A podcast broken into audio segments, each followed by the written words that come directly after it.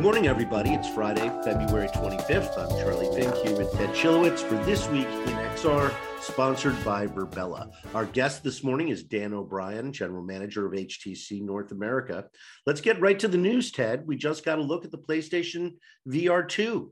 Yeah, sexy, right? And and and certainly evolved. Um, the lineage very much looks like an evolution of the product. It still has that same head headset design with the kind of ring hanging thing and the, the, the now you can see the trackers uh, on it and the, the new advanced controllers which was obviously a big downside of the first uh, yes. uh, playstation vr is they have to have real controllers now but charlie still still tethered and no announcement of any sort of accessory to make it not tethered which i still have a belief will be coming yeah, uh, I hope so because it, it's it's a real drawback, and you give up even though you give up a lot of performance by untethering. Mm-hmm. Uh, I still think it's worth it. It makes the headset portable.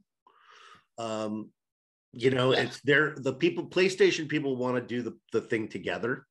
Right. You know, there's a big social aspect to it, so I think they're going to have to figure that part out. But the specs are just delicious. Yeah, 2K you know, 3D audio, 4K uh, resolution. Mm-hmm. Um, you know, very high frame rate.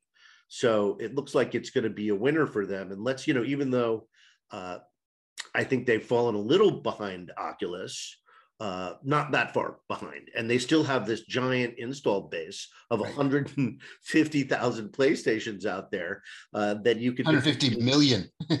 yeah, sorry. 150 million, which is a lot, right? That's almost half the country.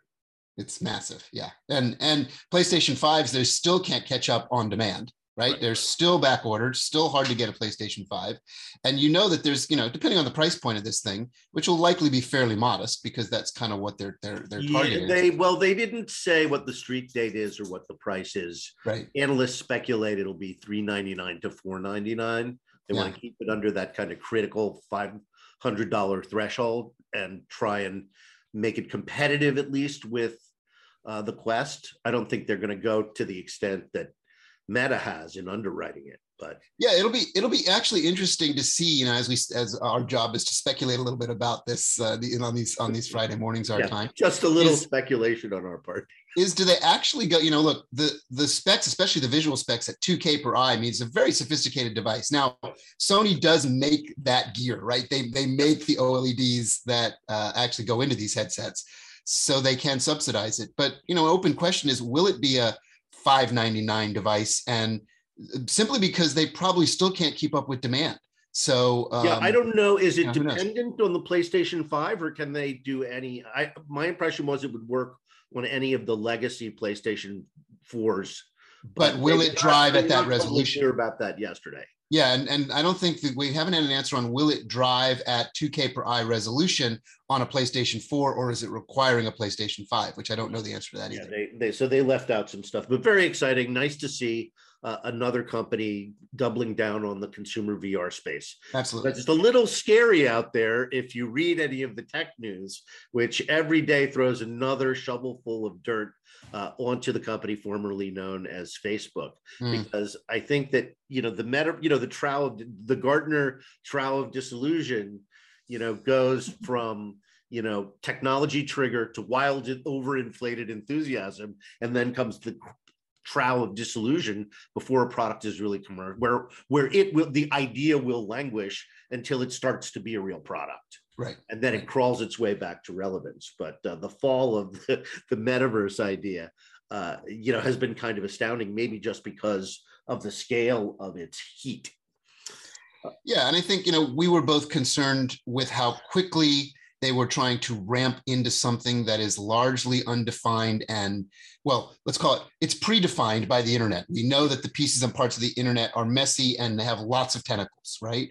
Um, and for one company even with the wherewithal of now meta 10 billion dollars slash facebook the the artist formerly known as facebook as we would say um, starts to take a real stance at it and commit huge dollars into making it there's an interesting very you know moment of excitement and then a real concern about how are you going to actually tackle that right. and now we're sort of seeing that but what they showed, you know, over the last day or so now with their new procedural worlds oh, voice I, well, thing. One thing I will I will say about them is we're never short of things to talk about every week. This is true. Every corner of their XR business has press releases coming at you uh, like a speeding bullet. And this mm-hmm. week we had uh, a very, very interesting AI announcement and uh, some test video of people uh, in one of their maker rooms uh, constructing a world with verbal commands. Right. So, you know, they were uh, builder bot. I'd like a beach scene. Boom, there's a beach scene. Builder mm-hmm. bot, I need a chair. Boom, there's a chair. So uh, it would make building a lot more accessible and sort of a game in itself. Yeah. Which could be very, very powerful for user generated content. Yeah, for those that haven't seen the, the demos, just go search for it and, and watch oh, it's it. It's in my column. Uh, it's today. in the column today, right? Yeah, yeah which, it's intriguing. Sorry, it's intriguing, and it's and I think it's a valuable sort of step forward um, within the social fabric of this stuff, right? You and I could literally sit together in VR and build a fun little place to hang out for a half hour or, or a day or or a month or a year, you know, popping in and out of it, and keep procedurally building on it, which is it's I think it's fascinating. You know, I think, think it's, good, it's a good step forward. No, I think the, I mean, they're, they are laser focused on user generated content. Mm-hmm. They know if Horizon is going to catch up to VR chat and other uh, platforms like Rec Room, who have a five year lead, they have really got to nail user generated content and quickly so that there is more of a there there. Yeah. But you know, they are throwing money at it and everything else in XR at a pace never seen before. Never seen before, right? So, and speaking of our friends at VR Chat, the the darker side of VR Chat is topical today, right? Oh yeah, the, I mean the BBC article, which honestly I had a few problems with. Yeah, uh, came out on Monday and sort of like meh, another story about people being groped in VR, right? No big deal. Uh, was how I read it, and it ignited a furor. I was completely wrong mm. about how that story was going to land. Yeah. Uh, and uh, and it actually provoked a lot of response from the VR chat community explaining their so-called adult zone. Mm-hmm. Um, so I don't know, uh, probably a tempest in a teapot, but I think it shows, you know, the potential for young people to uh, face not just adult content, but adult misinformation, con men, pedophiles, right? I mean, this falls into that. I mean, it's sort of like being groped by an avatar. Okay, I mean, it bothers some people, but it really is not uh, the same as a the real world. None, nonetheless, it shows what could be there, right? What if it wasn't adult content? What if it was violence? Right. So, right. and yeah, you get you get into this philosophical sort of discussion around as we start to make virtual reality parts of our lives in more and more critical and important ways and we start accepting just like you and i on this video chat start to accept that this is the real world right? Yeah. uh, and this has become a worldwide phenomenon. If you do things that are completely inappropriate inside a, a virtual environment should it have the same consequences as doing that in a physical environment? And it's an interesting yeah, again, philosophical thing, you know, discussion. there there are so many little kids running around in VR right now. Yep. Yep. Right. I mean, they if you go into Horizon, yeah, or Rec Room, right? Rec Room is a perfect I've example of that. In Horizon, either work for Facebook, are world builders in other contexts, yeah. or their kids. Right. Right. Right. Uh, right. And uh, and I constantly have them commenting on my avatar. What's an old guy doing in here?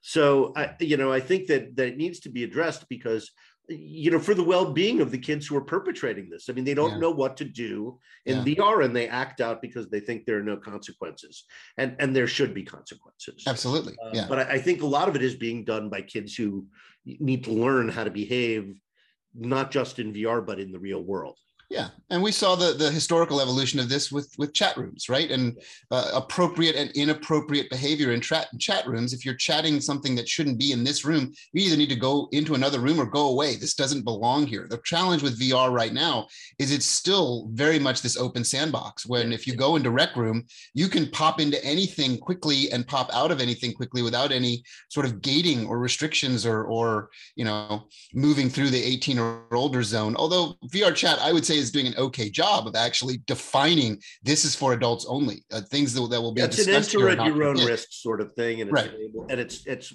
uh, apparently labeled. Um, I, I, actually haven't come across the content, but I guess it's not hard to find if you search for it. Yeah, yeah. Um, and they label it very clearly as adult content. nonetheless, uh, you know, you know, you were a kid like me in the 70s trying to sneak Yeah, you want to explore, right? Right. So and and you know, adult sites. I mean, you know, when my kids saw adult sites, they were definitely minors and they were just, are you over 18? Hell yeah, I'm over 18. No different than trying to sneak into an R-rated movie when we were 13, right? I mean, it's exactly. all the whole so, the same so idea. I do think there are issues around uh, kids, pre-adolescents in particular, uh, mm-hmm. on the platform. And, and I think moderation is going to be a big deal, not just of those people, but of those spaces to make sure they stay within certain limits. If they are adult, what kind of adult? Absolutely. Right. So I see Dan has uh, popped in. Oh, good. Uh, He's on. Good. There's one last story we were going to talk about. I'll hit it quickly. Omega Mart in Vegas has passed a million visitors mm-hmm. just one year after its commercial opening. Kind of incredible, actually. Yeah, I'm a big fan of all things Meow Wolf. I was one of the early, early visitors of their Santa Fe location years ago, and that continues to be successful. And look, even through the pandemic, right? That's the part uh, that surprised me yeah that people still have a yearning for this and they manage to keep it safe and they manage to keep people you know separated and and but they still have a, a, really strong kind also shows the power of vegas right the the the yeah. the, the epicenter of go do stuff yeah, um is it lives in vegas and and this is a successful output of that it's great. If you, if you, haven't seen it, it's highly really recommend uh, anybody who has a chance to check out anything Meow Wolf. They're opening a, uh, attractions in a couple of other cities, and uh, welcome addition and a great outlet for some amazing. It's in an area. It's in an area called Area 15, which uh, the the Meow Wolf right. thing is in there, and there's five or six VR. There's five or six VR things in it that are worth doing as little separate attractions and things. Oh. It's a nice day out yeah. when you're when you're ready to go to Vegas. All right. Well, I see Dan's here. Let's bring him in. Great. Dan O'Brien, General Manager of HTC. Welcome to this week in XR. It's good to see you. Good to see you, Charlie. Great to see you, Ted. Thanks good for having me. Of course, we're thrilled. so we're always talking about Oculus here, so it's great to shift gears and talk about my first love, the HTC Vive. Oh, thank you. It's my first love too. How long have you been with HTC? Uh, I've been here for 14 years. Whoa, uh, you were there yeah. before the beginning. Pre, yeah, that's pre VR. yes, very much so. There was about three of us that started the VR business, and uh, yeah, it was uh, definitely. I was making smartphones for a long time before I was got into VR.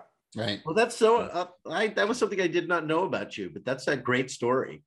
Um, mm-hmm. You guys have been. I mean, and all along, despite the Quest furor, uh, you guys have been servicing the enterprise market with introducing new products, and you have a new consumer product, uh, the Vive Flow. Congrats on that.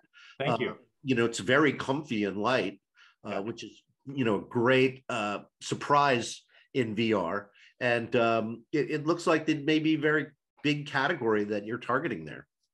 You know, it's a new category. It's a it's a space where we're trying to just get people to understand that these can move much more towards wearables, um, putting things like diopters in it so that you don't have to have the the big eye relief, you know, movement and just a smaller, lighter headset. I think you know, just the industry in general is looking for us to move in that direction uh, from a wearables, a comfort, ergonomics.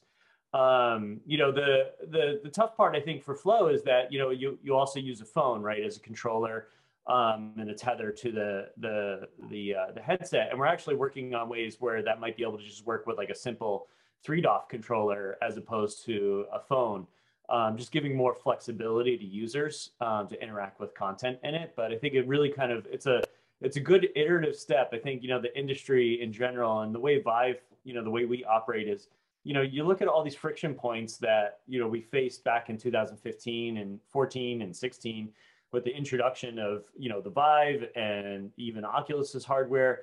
There's a lot of friction points, right, of setup and use and PCs and tethers, and we're just as we grow, like we continue to remove those friction points and move the industry forward. So we're really right. proud of that. Uh, we when we were uh, exchanging emails, uh, we were talking a little bit about 5G, and mm-hmm. how that's going to play into and support the development of VR and, and new devices. So I wanted to ask you about that because I really don't know a lot about that. Well, you know, I think it's a lot of people when it comes to you know the carrier side of the business and 5G, right, and, and all these uh, amazing speeds. You know, a lot of people didn't really go, okay, I need to download YouTube videos faster, or you know, uh, download my my these other things faster. So the carriers are really looking at it and going, hey, what what what else can we do with 5G? Nobody knew when we brought around 4G, but by the way, I made the first 4G LTE phone um, that it was going to produce companies like Uber and Lyft yeah. and all of these other innovations, right? Amazing. And uh, when we actually got into, um, you know, understanding what we could do with 5G, what we could do with the latency, what we could do with the speed and delivery, you know, we actually jumped all in on this. Uh, you know, having such a strong wireless background, uh, making wireless products, understanding network infrastructure and speeds and optimizations, we actually created a 5G box um, that can actually go on premise to a corporate environment or a business or a school. And we can create a 5G cloud, a mobile, you know, private 5G cloud. So say you wanted it to be Charlie Fink's, you know, 5G, right. you know, uh, cloud, right? We, we actually had at CES this year, we had a 12 millisecond round trip from six miles away, running content directly to a headset at 90 frames per second um, over the air. And, and that was really to kind of just show companies, one, how we could be a data and service provider, right, of being able to come on campus. Uh, we did that partnership with Lumen Technologies as well from a, a backhaul standpoint.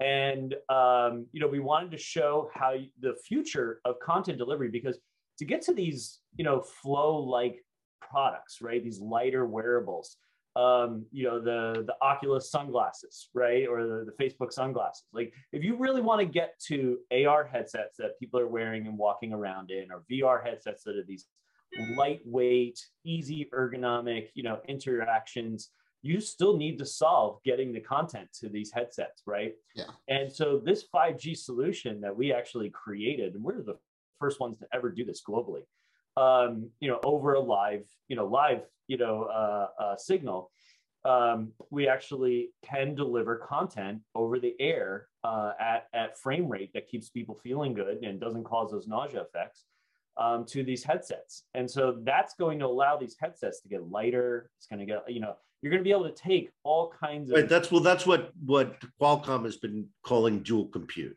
Right. That, right. that when you're in an environment like that, you can offload a lot of computing and use much lighter uh, devices to take advantage of mm-hmm. the ability to get content on the fly with zero latency, which is yep. really yeah. never been possible before. Right. Right. And, and I mean, if you think about it, we've gone from a three in one five meter cable that was a custom cable to be able to round trip that content into a headset to now a cloud delivering it. Mm-hmm. Like that is phenomenal innovation. Like people really don't understand how hard that actually is. And uh, you know, HTC, you know, some people look at us and go, you know, why aren't they doing this, this, this, and this? Well, we're actually solving a massive problem to really move that industry forward into that mass adoption. Um, you're never going to get there with tethers, right? And base stations and power this and power that, or you know these heavy PCs or laptops. Like you need to get to these. You know, we need to get to wireless. We need to get to these lighter products, um, and we need to be able to. We know what's good content. We know what's good quality, right? And so we need to be able to solve those problems at that quality level. So we're really proud of that work.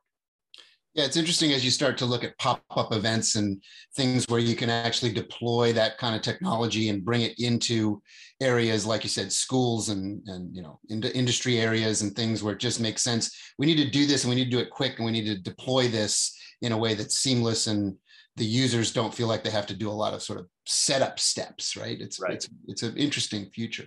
Well, I mean, if, you think, yeah. if you think about like Arizona State University is making huge progress, right, right. on their campus with right. doing STEM um, and biology and, and uh, classes, and I think they've gone from 500 students in in VR classes to the going to a thousand students. Like they're they're scaling, and they need scalable technology that will actually allow them to start doing that. Um, you know, we we work with major corporate and enterprise customers that data and infrastructure is their main pain point. And mm-hmm. so how do you do that? And so now you think about CDNs and content delivery and MDMs for you know mobile device management and being able to actually you know say you are a major corporation or a business or a school and you just need these modules right these classes and instead of students now trying to download it offload it to the onboard memory and do all these things you can actually just open up these classes and let the kids take them online and actually stream the content directly from the cloud like that's a game changer yeah. you know for these you know environments and these corporate environments to be able to deploy at scale whether they're a bank or a, a pharmaceutical or automotive or or yeah. you know university it's that just, makes a lot of sense to us we the, you know the idea of, of doing what we do with our typical traditional compute today and how seamless and over the air it all feels and how instantaneous it all feels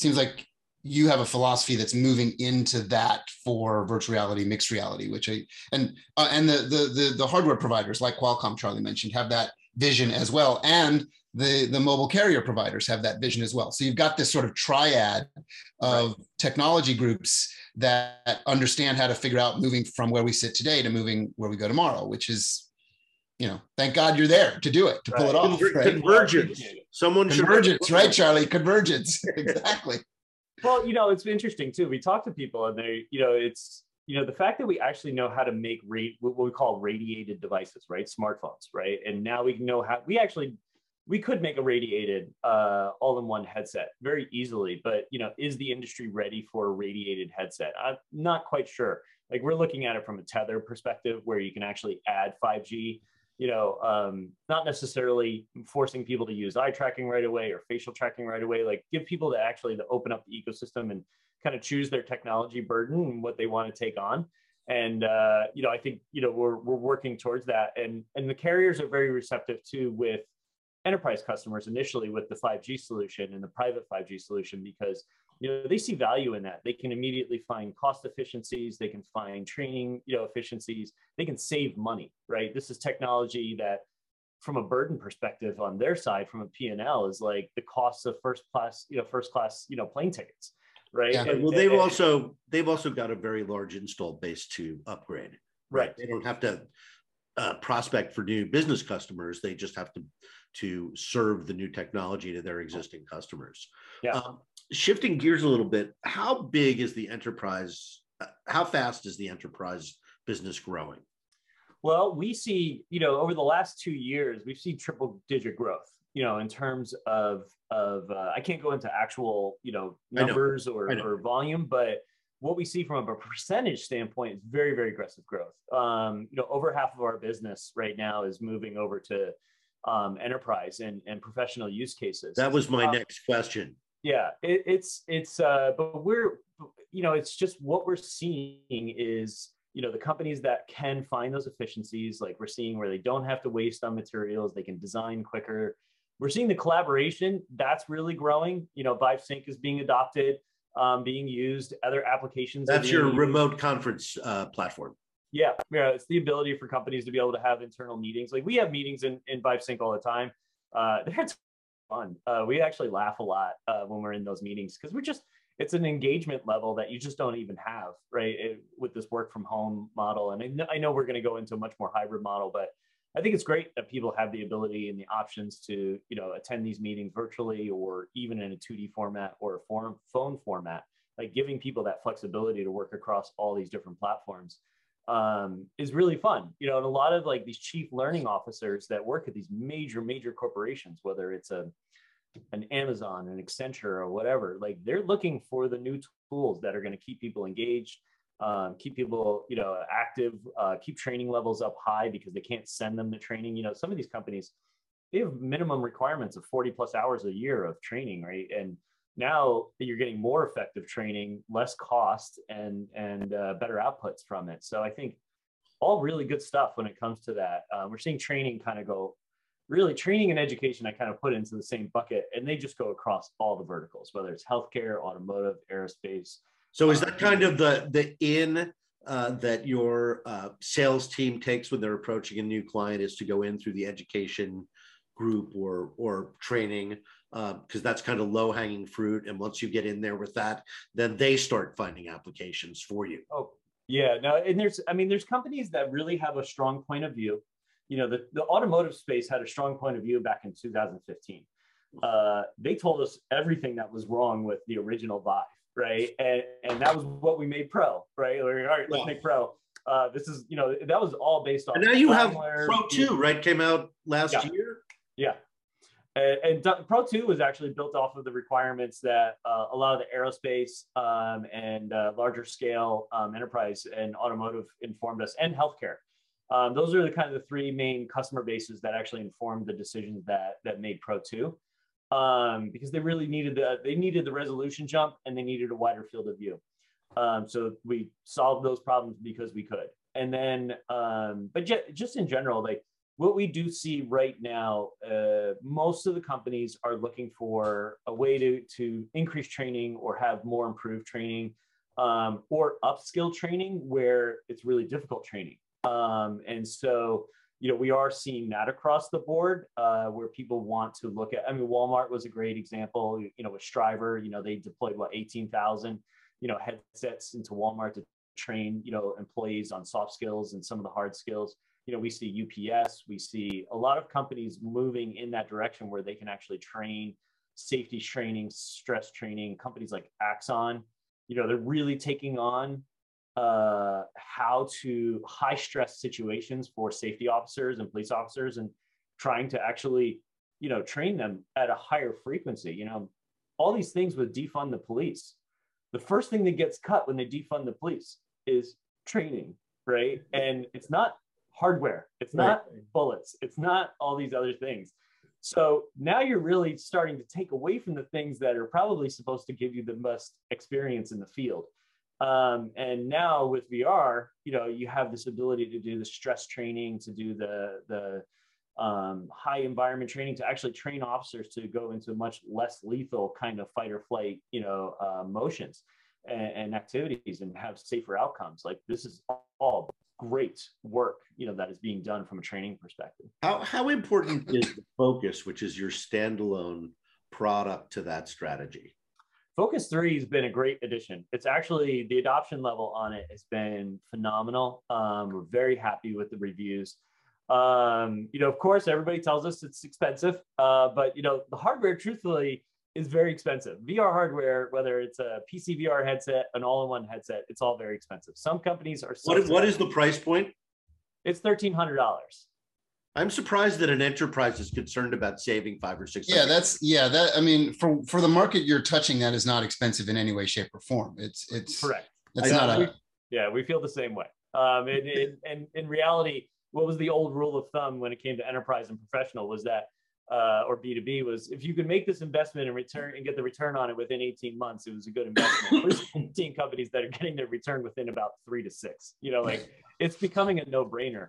Yeah. Um, so what we do find though, uh, just kind of looking at the different modules and looking at Focus 3 um, in the hardware, uh, we really wanted to solve a lot of those ergonomics. You know, we wanted to solve the performance level and we wanted to solve a headset that could actually be used for like 10 hours, eight hours a day, you know? So that's why we did all the things we did around gaskets and sanitation and, and uh, hygiene with it. And then the batteries. Um, we're really proud of that headset. It's being adopted at a very, very healthy rate. Um, enterprises, you know, that really want to bring in the best hardware that actually has what I would call a very healthy life cycle. It's going to stay in the market for a while um, and they're not looking at consumer hardware that's iterating every year, it gives enterprise and B2B companies a lot of safe, you know, haven to just make a good decision on hardware that's going to last a good amount of time. And it's actually future proofed in a lot of ways.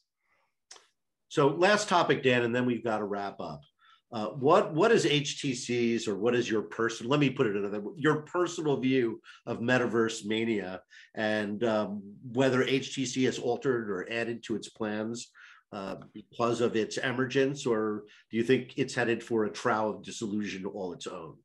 You know, I think it's uh, it's in metaverse is in year 2015, 16 of the hardware. Um, a lot of people don't understand it, uh, why it's valuable. There's some really, really smart people out there, especially in the gaming industry, entertainment industry, that really have a good point of view on it and really do understand like the value of what the metaverse really is going to be in this next version of the internet, where you are a first person, you know, interactive member of this uh, this you know virtual world where you are going between worlds and you're maybe even traversing between your consumer interactions and your personal interactions and entertainment and your professional interactions and what you're doing for work and how you might pay for things whether it's through you know bitcoin and what you're buying if it's uh, nfts and things of that nature look we're our point of view my point of view on all of this is it needs to be open right? It needs to be protected.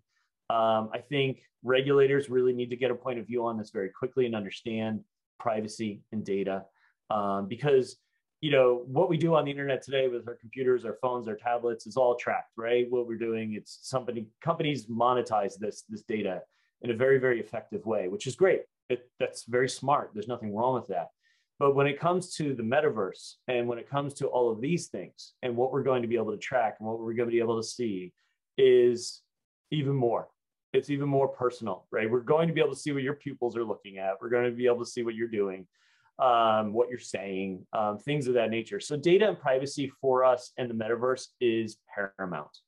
Uh, we want to create a, a ver- our version of the metaverse and how we can participate with all the other players in a way where companies and consumers feel really safe interacting in our products um, interacting in content and experiences that are in what we call the Viveverse.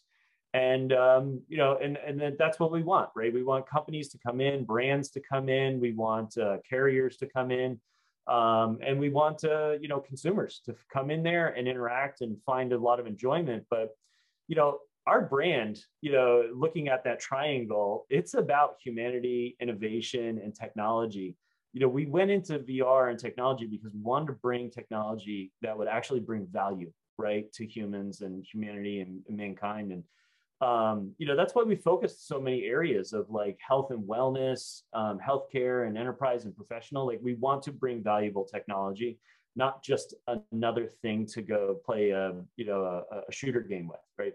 We want to play in the entertainment we want to do the consumer you know uh, functions and and uh, products but we truly want to actually bring value and we want to protect users and their data and their rights. Thank you very much, Dan. Um, completely agree with you. Uh, great to have you on the show. Th- thanks for making time for us this morning. I really, really enjoyed this conversation. We'll have this you back. Great. Soon. Thanks, Charlie. Thanks, Ted. Sure. All right, everybody. That's our show this week. Um, we'll see you next Friday. I will be on AWE Live at noon um, to chat about the week's news and uh, broadcast the podcast. So uh, hopefully we'll see you there. Have a great weekend, everybody. Bye. See you next week, everyone. Bye-bye. Bye.